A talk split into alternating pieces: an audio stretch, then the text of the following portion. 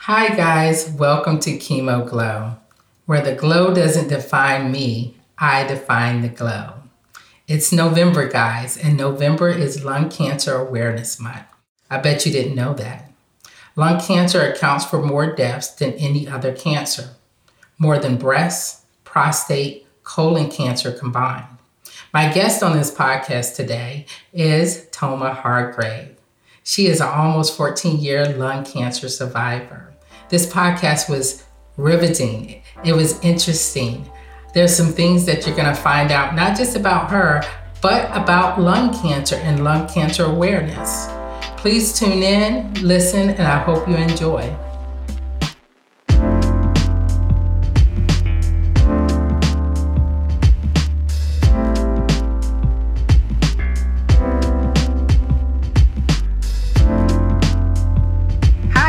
You're listening to Chemo Glow, where the glow doesn't define me, I define the glow.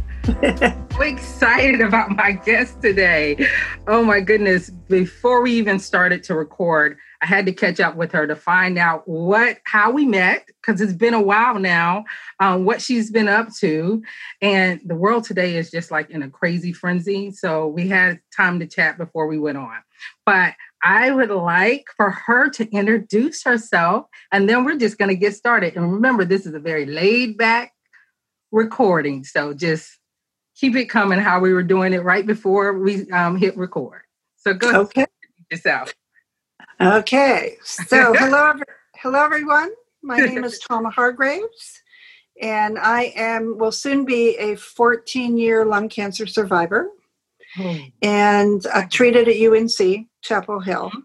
So I'm tr- I will try to make my story brief, but I was I was diagnosed with no symptoms mm-hmm. um, when I was 58 years old. And um, I did shop for my treatment because I was really mad because I was very healthy and I was mm-hmm. really mad that I got diagnosed with lung cancer. And um, ended up going to UNC because they had they offered me a clinical trial. Now, the lung cancer treatments that they did back 14 years ago are nothing like they're offering now. Mm-hmm. And I was just really lucky. I ended up having a pretty aggressive treatment with chemo, lots of chemo, lots of radiation. And then I took a targeted therapy drug, um, which was brand new to the market. Uh-huh. It, I, as I understand it, it wasn't even um, approved by the FDA at that point. So um, nine months later, after all that treatment.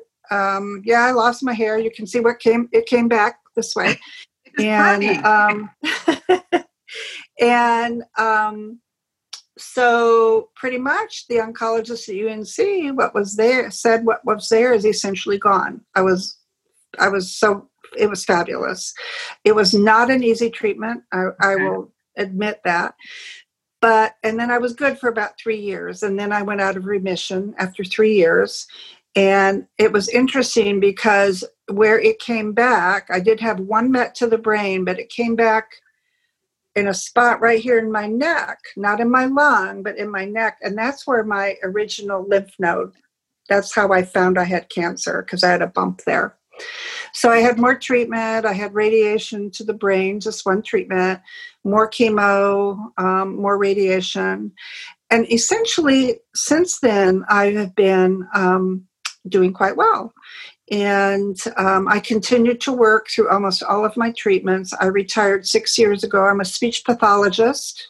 Um, I worked in the educational um, setting for 42 years. Yay, congratulations. 42, goodness. 40. so I, I got through that. And after I retired, um, I had decided uh, there is a reason that I survived a really bad cancer. So, um, um, and that's how Regina and I got to know each other. Yeah. Um, we got in, essentially involved with the Patiently Navigator program that they were starting at UNC. It has kind of morphed over the years.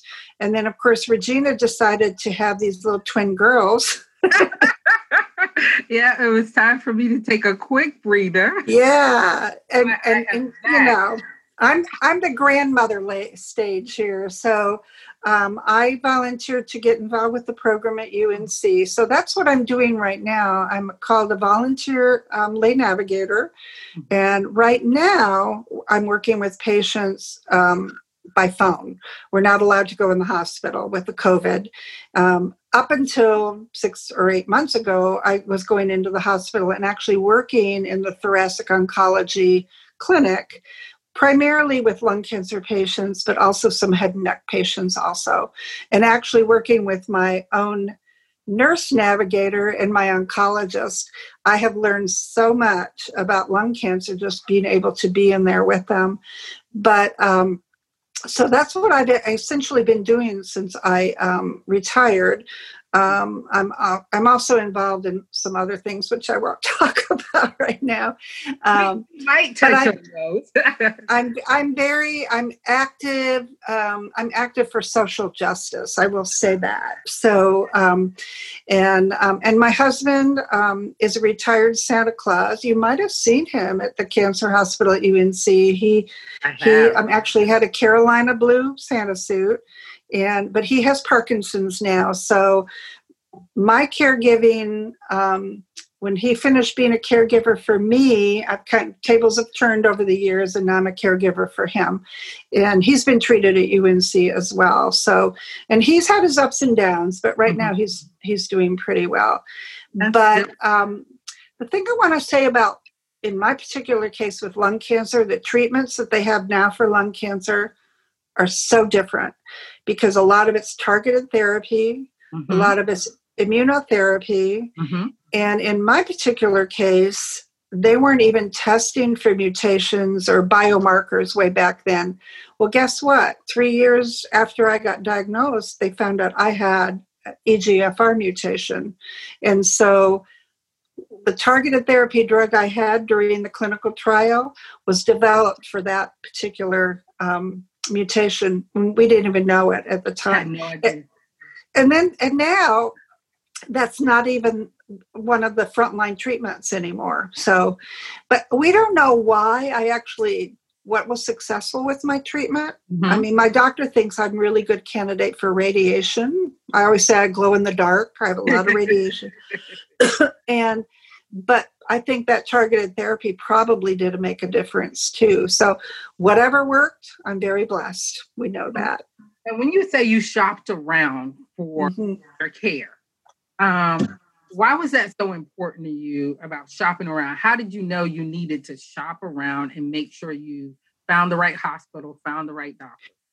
Well, number one, how blessed are we right here in the Triangle and North Carolina with all these mm-hmm. fabulous comprehensive cancer centers? But I will admit, I had a fabulous advocate with my son, yes. who is an emergency room doctor in Atlanta, but he was in um, residency when I was diagnosed.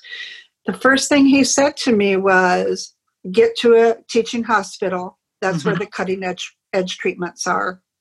So at that time, Rex and UNC were not merged like they are now. Uh-huh. So I went to Rex, I went to Duke, and I went to Carolina. Um, the Duke people were much more positive. At the time, the Rex people were pretty generic as far as their treatments. Mm-hmm. So they didn't really offer me anything than standard of care. But then when I went to UNC, and I always joke about my oncologist, who was my original one, is not there anymore, but he's very well known in the lung cancer community. And he also has perfect hair.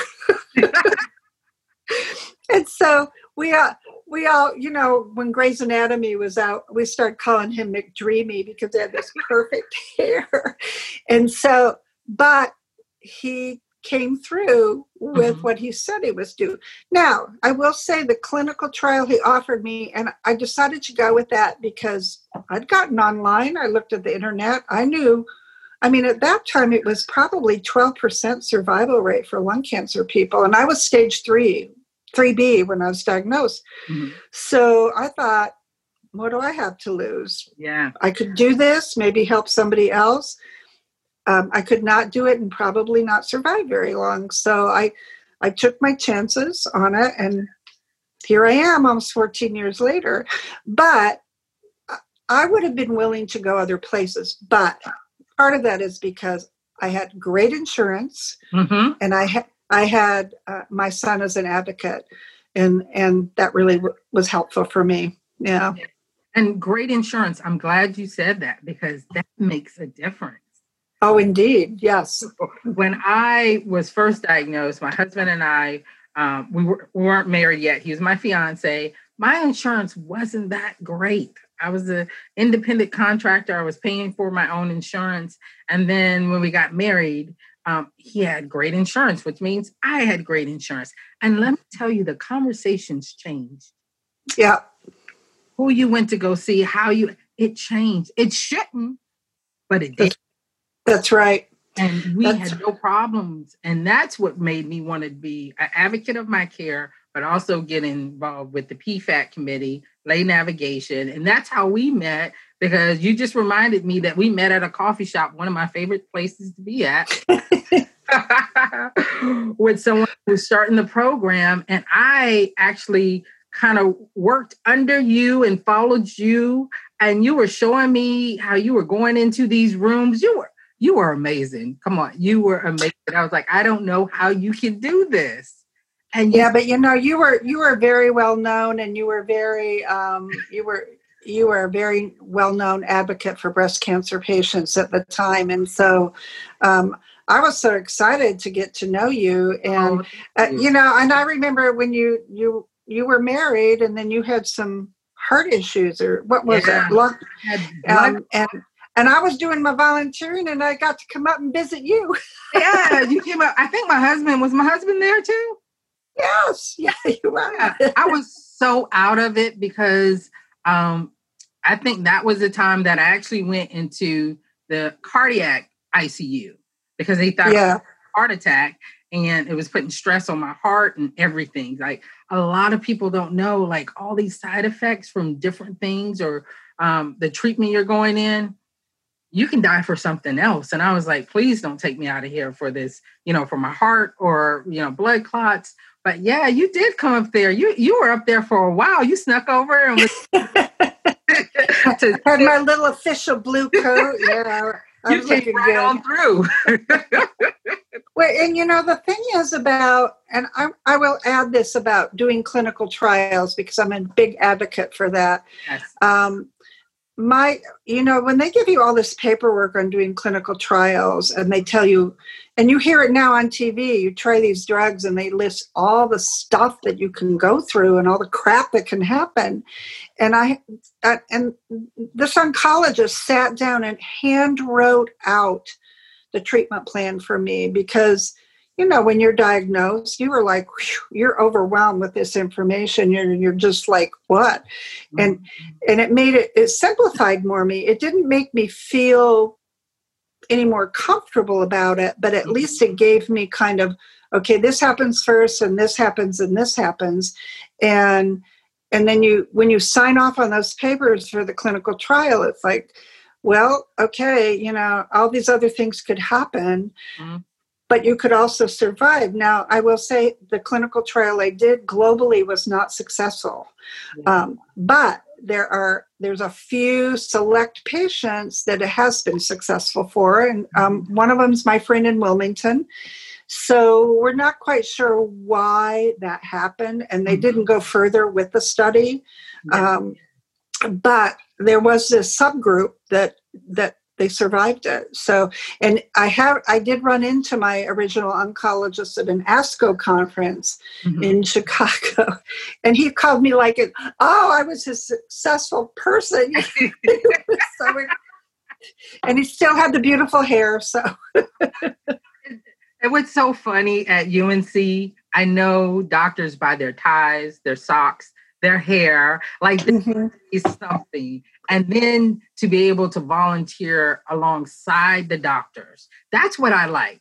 I learned so much about like the tumor board and yes, really get to see behind the scenes. At first, a little awkward because I was seeing my doctor, then I was seeing my oncologist, and they were all in there, and they was like, "Hey, how you doing?"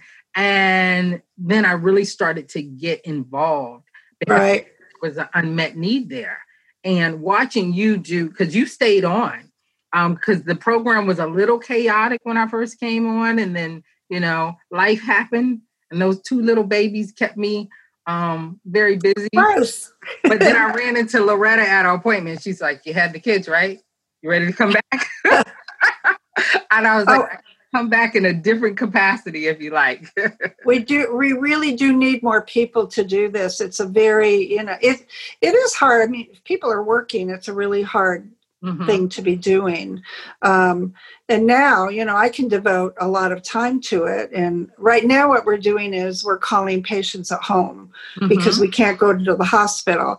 And I kept thinking, oh, that's not going to be that great. It's been pretty amazing. Some of them are just so happy to talk to somebody because they're stuck at home.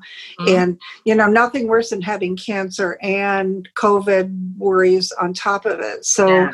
um, that I'm, but I really miss having that face to face with my patients. And you know, some of these patients, you know, I've lost patients, and it's yeah. it's hard. It's a hard it's hard thing to do.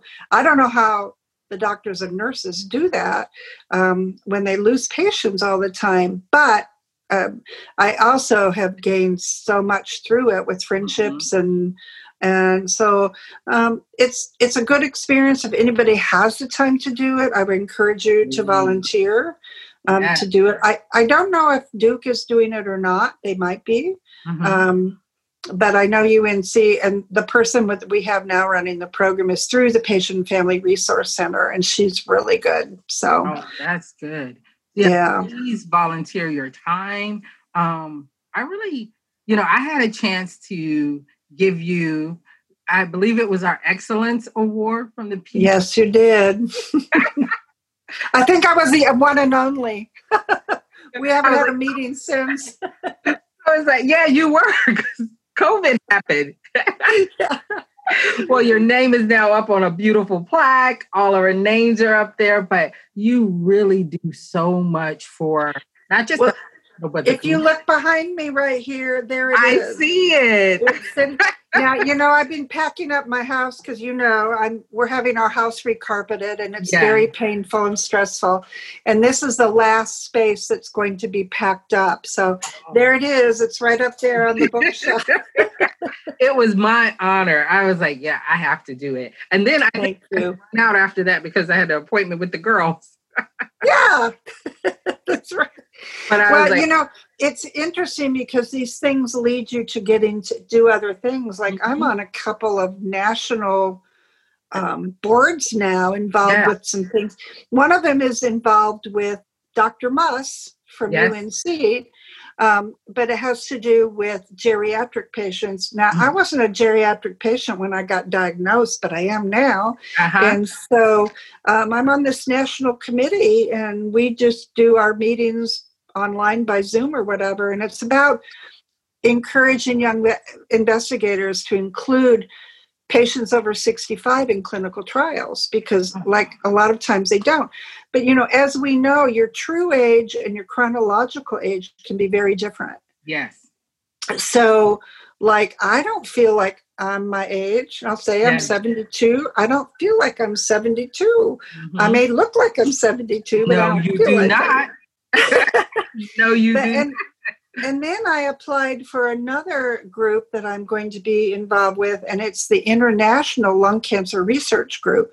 Mm-hmm. And of course, they're, and I thought, oh, this is great because they have their gatherings or conferences all over the world. Well, of uh-huh. course, you know, we're doing it online. Yes. Hard. now, there's been a couple of times where you have traveled.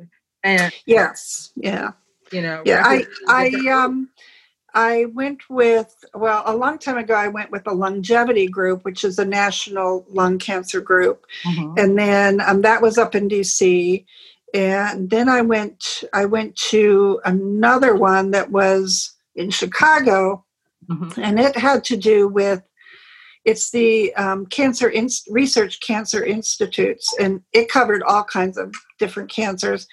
But they paid my way and actually the person who was running it was a, an oncologist from unc so she asked me to go. And i learned a ton about that because about all different cancers. And then i went to um, another lung cancer one in dc which then you know we, they do some training and then we actually go and talk to our legislators in dc which was eye-opening because um, none of them were available to talk to us about cancer funding. So we talked to a lot of young assistants um, and then um, I went to, oh, I was asked to go to the American Cancer um, Research Conference, and they they told my story as a survivor. Um, and then we actually then I went and talked to legislators as well about cancer funding. So it's been eye opening because um, we have some people who really are willing to um, uh, commit to research money, mm-hmm. and there are others who like say, "Oh, we'll pass this on," and we never hear from them again. So I'll tell you the one person, and if you're from North Carolina. Mm-hmm. Is David Price. David Price is very supportive of cancer research. So, um, so if you're in if you're in North Carolina and you're in his district, he's a good person. So David Price, remember that. Yeah, one of the things that I also want to touch on is, you know, I was diagnosed with breast cancer. My mother had lung cancer. But one of the things that I learned very quickly while I was going through radiation, there was a, a notebook there that they would have people share their thoughts. And I would always, because you had to do radiation every day, like every day you had to do it. Right. During the holidays as well. I think we only had like Thanksgiving off and then we had to keep going. But um, in that book, um, lung cancer and breast cancer, those two, I seen this one lady who kept writing, you know, breast cancer is not the only cancer, and it happened to be in the month of October. And it's very important that people know that the funding sources for lung cancer versus breast cancer, cervical cancer, how many people are living with lung cancer, how many people are being diagnosed versus um, living with um, breast cancer. That's so important. And I mm-hmm. color pink. I actually don't like the color pink, but um, I understand the power of pink. So right. Is it with the the funding sources, or how do you ever feel like lung cancer is being overshadowed by breast cancer or other cancers that are out there in the spotlight? Well, I do because, you know, when I was first diagnosed, I didn't even realize that lung cancer is the number one cancer killer of women. Yes. Now, more women get breast cancer, but their survival rate is fabulous. Yeah. Because they've gotten, they, they, and I won't take that away from, they've done a fabulous job of getting that research money. Mm-hmm. And so um, it's an emotional thing. And I think, um, I congratulate them on that. But mm-hmm. it does kind of make us feel bad because lung cancer is the number one cancer killer of women and they're the least funded. Yeah. So if you look at any charts, you will see lung cancer. And a lot of it has to do because we live with a stigma that they think you have lung cancer because you smoked. Mm-hmm. And that is just not the case. What in these last 14 years, we now have oh, there's got to be three or four um, different mutations for mm-hmm. lung cancer. And these are young women who are getting it, never smokers. Now, mm-hmm. about 20% of smokers do get lung cancer. So, what about those other 80%? Why didn't they get lung cancer? My grandfather smoked his entire life and he died at 91 of being 91. Yeah. So, so yeah, there's a little frustration there, I will say. I think we're getting a little more um, visibility over mm-hmm. time. but it is, and you know, I congratulate, you know, we always say we want to be, lung cancer patients want to be where breast cancer patients are with yeah. funding. So, and you know, my oncologist said, I'm trying, I think he went to ASCO and he said, oh my gosh, everybody wants to do lung cancer research now because we're making progress finally. And yeah. so I thought, well, this is great. You know, we love that. uh, yeah. But, you know, and then you have the drug companies, and people see these ads on TV and they think, oh, great, I have lung cancer, I can do that drug. Well, a lot of those drugs are mutation specialty mm-hmm. and they mm-hmm. don't realize that so it won't work for everybody but um, so it's a little frustrating. But and the drug that I had, I don't think they're even advertising anymore. So, oh wow! It and it's it's important that people understand that there is that. I don't know if it's a fight for funding, but it's it's, it's the stigma. We have a friend um, who's young, who's never smoked, and I, I was at a support group I went to go support her on something, and the first thing that someone said was like, "Well, you were a smoker," and she said, yeah. "It doesn't matter. I have." That's right. That's right. You know, I have cancer like everybody else in here. You know, so I I could see her frustration.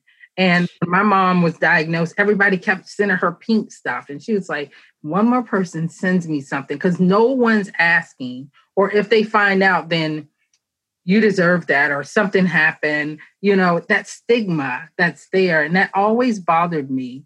And the, and the fact that i see that even it you know sitting in radiation reading and seeing that there's no funding like pink uh, get again the power of pink is very powerful it is. And some of the things, you know, when you look at see who's how the marketing is for pink mm-hmm. stuff, I think the one that put me over the edge was the Kentucky Fried Chicken pink box or something. It was like, what? And so, you know, it and so we are yeah.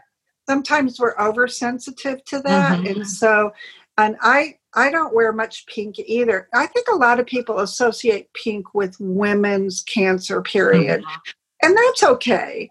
Um, that's okay to do that. But you know, when I I say to people now, because I'm very brazen, I'll say, "What color is associated with lung cancer?" And they're like, uh, "I don't know," you know, and it's white. It's, it's white. white. Yeah. Now, there was a group. There's I can't remember the group that came out. I think it was the American Lung Association, and they came out with or maybe it was American Cancer, teal. And so they they picked up teal as a color, and there was some confusion about that. But I I wear my white ribbons, and when I wear them, it's funny because people will say, well, "What's that white ribbon for?" And I said, "For lung cancer." And this person will say, "Oh, I thought it was pink." I'm yeah, like, no, no, it's white. No. I have a pair. I remember. I actually bought them because of you. Oh, I did. I was like, I, I want to sure. so I, there, I was gonna wear them tonight, but everything's packed up in this rental home. I get it. I get it. home. I cannot wait to move. but, well, and you know, it's October now, so it is. We called it Pinktober. So yes. a lot of times, and then next month, November is Lung Cancer Awareness Month. So you know, people can. But you know, every. I mean, look at all the people who've died of pancreatic cancer lately. Yeah um, and it's you know it's that's a really bad cancer yeah. and um, I, I, think it's so amazing that um, justice ginsburg survived as long as she did she oh, yeah. had four different cancers so um, she's kind of a hero for a lot of us now yes, just with her stamina so yes. we should all be so lucky yeah yeah. Um, and I'm actually going to air this in November because I knew that. And oh. I'll make sure I got you in Pinktober because I'm going to air this in November and hopefully get you on a live as well. Um, okay. Um, just to talk about um, the month of November and making sure that people know and give more information about lung cancer and lung cancer awareness um, and what we're doing because COVID is still here. So, how has COVID affected? Uh, I know you talked about now you are now making phone calls versus being in the hospital, but do you know if it's affecting anyone who's in care? Like, are you having the phone calls where they're like, I don't want to go because COVID is, you know? You know, I, I think over time, the hospital, at least with UNC, that they've done a really good job on helping patients become um, more comfortable. Um, a lot of them are not going to the big hospital, they're going to Hillsborough because they can get their mm-hmm. treatment quicker. Um, I had a uh, I had a, a, a, scan done in June, mm-hmm. and they actually didn't even take me into the big hospital. They took me over to the ambulatory, ter- ambulatory care hospital. Mm-hmm. and I was like in right and very careful, and they wouldn't let me wear my own mask. I had to wear their mask, mm-hmm. and I was in and out in ten minutes. Yeah, and then of course, then you FaceTime with your doctor. Mm-hmm. And in my case, you know, my scan was fine, and um, my doctor. We talked about my scan for about ten minutes, and the rest of the time we talked about wine. so I have a really good relationship with him, obviously, after all these years. But a, a lot of the patients, um, it's interesting what the doctor has said, though, because when I talked to him, he said, I really don't like doing these virtual visits because mm-hmm. I need to see my patient physically. Yeah. Because I can see so much about how um, how they're doing. Mm-hmm. And I appreciate it. I mean, he could have talked to me. He knows me so well, and yeah. I would have told him if I was having an issue. Um, but he he was like, I just don't like this, you know. Mm-hmm. Um, but some patients do not want to go in, and they've just they have a good system. However, more more and more patients are going in now. I mean, yeah. a lot of a lot of them are going in for their chemo treatments because they have to. So, yeah. but um, I had one patient, for example, and she was going in and she was going in for chemo, but then she was having radiation five days a week, and she was coming from the Greenville area. Oh, wow. Well, the hotel, it, I thought this was amazing. The hotel accommodated her so that, and they actually, she wanted to bring her dog. It was kind of a comfort dog for her. Mm-hmm. So she was staying at this one hotel. They let her have one particular room and she had it for the five days and then she'd go home for the weekend and they would sanitize the whole room and not let anybody else use that room really and she, yes and then she would come back um, now i don't know if unc paid for all of that but mm-hmm. they worked that out for her so that um, she could have that I, I, think it was like five or six weeks and she had that own particular room now you know to be honest a lot of those hotels were not making a lot of business so it probably was a win win for both, but that certainly alleviated her um, comfort level as yeah. far as, you know, knowing that she had a safe place to come back to and somebody else hadn't been in there mm-hmm. and she could have her dog, which I yeah. totally appreciate. So anxiety yeah. is so real. I just had um, what I consider a scare, and I went to Hillsborough instead of the main hospital. Um, I I felt a, lump, a knot. Um, I could actually see it through my shirt. And oh.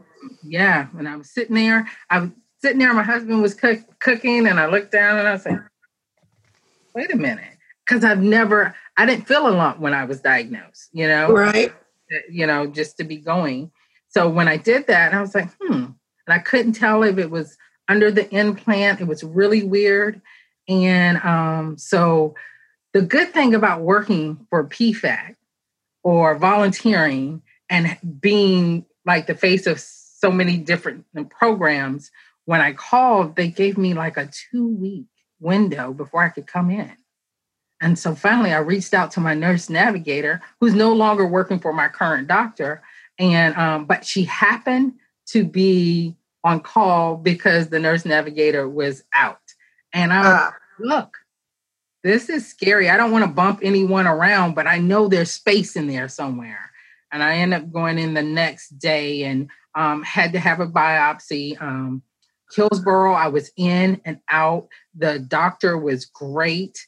Um, and then I had to come back to Hillsborough to get my results. And I was able to see my same doctors there in a smaller setting. And even with, um, I have to go and get some more scans done, but they're like, we're not sending you to the main hospital. We're going to send you to the clinic get, to get it done because we don't want you to be at the main hospital. But I, right. therefore, um, the biopsy. But the way it's set up, you know, everyone's helping you to get through without touching anything. Right. Which is great. Yeah. Yeah. Um, well, I hope I hope your results are going to be okay. Yes, everything everything came out well. Um, Good. That everything came out well, and it just brought me back to that place. I'm like, I'm nine years out, and um, it was scary because the doctor was like, well, you know, it's a new finding.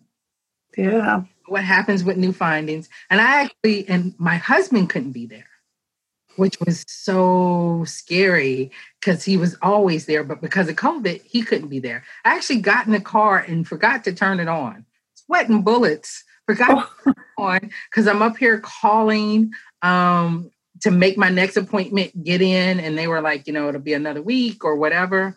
And I I I left there. I went to talk to a friend who's never in town, and we sat for like two hours, chatted while she was getting her car fixed, 16, six feet away from each other. And then I went and I went to my new house and just walked the walked walked in the woods, walked around all by myself, and came home and looked at my girls, and I was like, I I know that this is not it for me. So it, yeah. it's scary every time you go get those scans or you find something and then you you hear them say, "Oh, it has to go to the tumor board," and all. It's so scary. Oh, sure. Absolutely. Absolutely. like it's never ending when I have that break from not getting scans or I have six months or a year. But it's so important that you advocate for your care. Don't be scared not to go you know? Absolutely. Yeah and you know my, on my last scan i had said to my doctor i said okay i think this is going to be the last one. I'm mm-hmm. doing okay. You know it's 14 years and yeah, yeah. I've, I had some bumps along the way. And he said no i changed my mind. And chris and i went well why? Why? And he said well he said well essentially there was there's a there's been a spot on my left lung that has been there for six years. Yeah. And he said it's never changed. But he said as long as your insurance will still pay for a scan every year let's keep doing it. None but okay fine, yeah. that's fine. And i was i was I thought I had made it. We had made this decision earlier, and now he's like, mm, you know, and maybe he just like seen me. I don't know. That's how I was like. I was like, I'm about to hit my ten year, and then yeah, I'm going to keep you for another five. That's you know what? It, when you do a clinical trial or anything like that, and you finish yeah. treatment, and you're like, who's going to be watching over me now? Yeah. You know, I want somebody watching over me. So it's okay. Yeah. yeah. Yeah. My doctor said if you don't have to see me, you're good. Exactly. I, when I started seeing my um, practitioner, and I was like, right. my doctor, where's Dr. Carey at? And finally, the scheduler was like, look, Regina. Like she really had to say, look, Regina, you don't have to see her anymore. I was like, but I want to. I know. I know. but every and time she would come in my room. You probably do, though. You probably do see her, you know. I do. Just, she she still comes in. She's like, "You're on the schedule." And the last time that, right before COVID, um, my whole team from the beginning, when I was first diagnosed, all came into my room because they hadn't seen me since the girls and all this stuff, and they all came in my room. And I was so overwhelmed by the time I got in my car. I did a little video, and I was like, my whole team was there. Everybody from the first person who touched me to the last. Yeah we're all there and it's, it's you they feel like family sometimes you're like and you yeah you know and that's what i loved about unc and that's mm-hmm. probably mm-hmm. one of the other reasons that i picked and this was 14 years ago mm-hmm. that team came in all together to see me and that was in the old hospital that was before even the new hospital was oh, built wow. and they all crowded in these little crappy small rooms i've seen those uh, rooms the oncologist was there, the radiation oncologist was there, a med school student was there, um, the nurse navigator was there, because at one of the other hospitals, which I won't mention, I was going boom from every every, and it was when you're diagnosed, you know that it's like overwhelming. It's yeah. just overwhelming, and I so appreciated having that team right there for me. And now it's it, it, that's very functional. I yeah. think a lot of hospitals it's functional that they do that total team approach, which is great. It is wonderful because I was diagnosed first in Charlotte, and this place, this place, this place. Then they they make you go out through the back door of this place when they give you bad news no one. Oh. Oh yeah, when I was diagnosed, we went through the back door that led to the parking deck. Not even the parking deck we parked in, but oh. like, what in the world? I know. we shopped around. When I say we shopped around, we really looked at Duke at UNC, and um, it was actually my nurse navigator that said, "Hey, you might want to get another opinion," and she gave me the doctors I should look at because yeah, my cancer was invasive, but they were like, no, we're just going to give you a new set of tatas. No. well, and I do think I think that's really important for anybody who's who gets diagnosed. If you're in the triangle area, um, get a second opinion or a third opinion, even. I, um, and I don't regret that at all. Of course, again, that comes up to the whole insurance issue. Um, will that be allowed? But I think again, you're right. We have to be our own advocates. And mm-hmm. I told my primary care doctor was the one who actually found all of this. And he said, and he actually lined up all my appointments for me. So I went boom from one to the next to the next. And I so appreciated that. So that was my other advocate, my primary care doctor, who I've had for 24 years. And so we're like, I mean, I have his private text number now. uh, you know, you know, he was I he was mentioned in a, a, couple of things that I have done, you know, publicly for people. So he mm-hmm. knows I'm grateful to him too, and it was great because. You know, a lot of the doctors will just say, "Oh, I don't think it's anything. Come back in six months." Well, I probably could have been could have been dead by then. So I was lucky. Yeah. yeah. So before we go here, because we've been on for about 45 minutes, tell okay. where um how your journey has led you led you to be an advocate to volunteer. Like why is that so important or why is this so important to you that you you have this give back? Because your spirit is amazing. Well, um I I don't I don't you know my mom my mom had lupus and mm-hmm. so um, she was ill for almost, I think, from the time I was five years old, and she died when she was 62. And um, and but she was always willing to be a guinea pig for mm-hmm. treatments and things like that. And so I don't know. I mean, you know, when you get well. I think quite honestly, I was so mad I got diagnosed with something because I thought I was leading a clean life, you know. and um, so when I actually, like nine months later, after I actually got through all that treatment, I thought, well, we need, I need to give back and let people know that people can survive this. Mm-hmm. Um, it's not a great percentage right now, but um, when I was given the opportunity to do it, um, it is close by. Yeah, I just thought, why not? It's, it's uh, and I I love the people that I meet. Through this and the patients, and um, it's interesting to see how everybody handles their cancer. Mm-hmm. but it it it's something, and I'm not going to say. I, I, will say this: mm-hmm. I carry some survivor guilt yeah. because I meet all these wonderful people who have the same exact cancer I had, or something even milder, and they don't survive it. Mm-hmm. And I'm like, well, uh, and I do go, well, why did I survive this? Mm-hmm. And these wonderful people did not.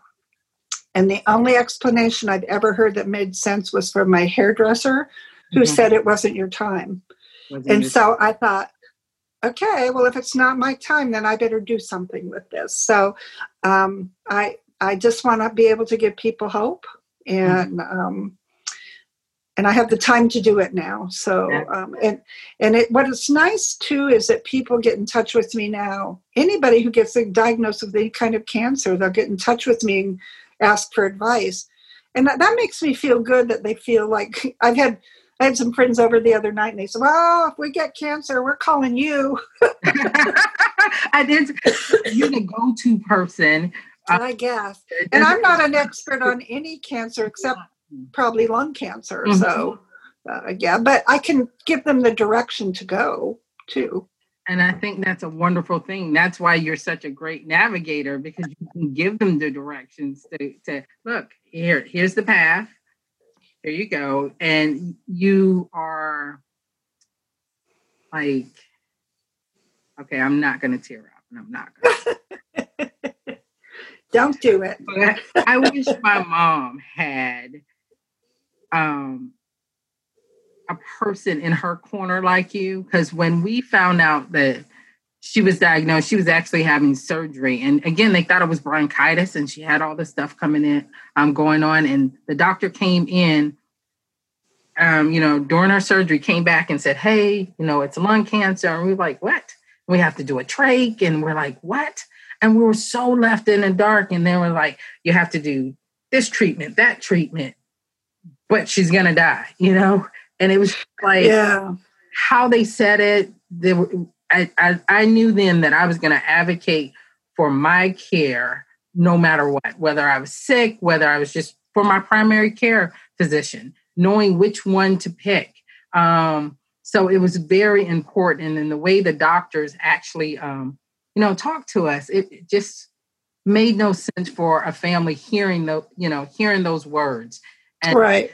already lost my father, not even, you know, six months before then. And then we lost my well, was about a year, and then we lost my brother. So we had been dealing with death and dying. And I just wanted to change it. And when I was diagnosed, I know my family was like, oh my goodness, here we go. I was very private, um, even with my family, because I wanted to do it a little bit different. I wanted to make right. I advocated for my care that my my husband was a great cheerleader for me and you have to make sure that you have all those components and if you don't like what you hear, get a second opinion. Exactly. And exactly. that's what I did. I got a second opinion and I was able to meet great people. And I love the work that you're doing. I've seen you going in the rooms. I've seen you out in the, the lobby. I've seen you advocate for a coffee cart or something the patients. And that's a beautiful thing because we've been there. We've sat on the other side where we're sitting for, I don't know how long your your chemo treatments were, but sometimes my wait was longer than my treatment. Oh yeah. Oh, I agree. Yeah. Yeah. yeah. And yeah. the thing that you've done with the PFAC co- committee has really shortened the time of those waits, and they've made the patients very comfortable, and they know you.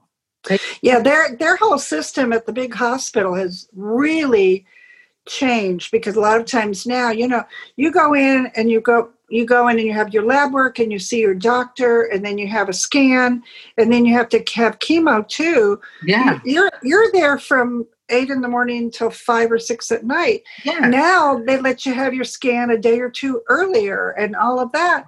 And that right. has really I mean, because really it it is, you know, you have the scan anxiety on yep. top of it mm-hmm. and then sitting and waiting to have your chemo treatment and mm-hmm. so yeah i I totally get that. So the hospital is really working hard on mm-hmm. that, and I love seeing that. And yeah. and if a patient will come in and they'll check in for chemo, and they'll they'll say, well, you probably won't be able to get in your chair for an hour. So they take their cell phone number and say, go get lunch, or go do this, or go do that. Which is fine instead of sitting in there in that room going, when am I going to call my name? So, so yeah, there's a lot of good things happening. Yeah. Well, you know, you've been a part of those good things happening. Well, I'm happy happen. to be there. I'm happy. To, I'm happy to be able to give give back a little bit, and it's a great hospital and a great group of people there. So um, we're very blessed to have that so close to home. And I can't wait for you to get in your new home. I know I'm going to be doing more podcasting, more lives. I was hoping that I would be in my new home when we set this up, I think early September. Yeah. I'm not. now you got to go pick a new carpet color. I know. if you only knew. oh, well, you know, we just uh-huh. were changing it out in the house here, and it took me forever to find the color that I wanted because so hard. It just, oh my gosh, the samples and all of that, and you just. it's like and so i think i got what i like but it's really interesting it's almost two-tone because sometimes it looks gray and sometimes it looks a little more brownish so same thing so, yeah. But it looks a little brown. And finally, I told my husband, I don't, I don't care. yeah. At some point, you're like, I'm done. I'm done. I'm done by this time. I'm done. Just put it in.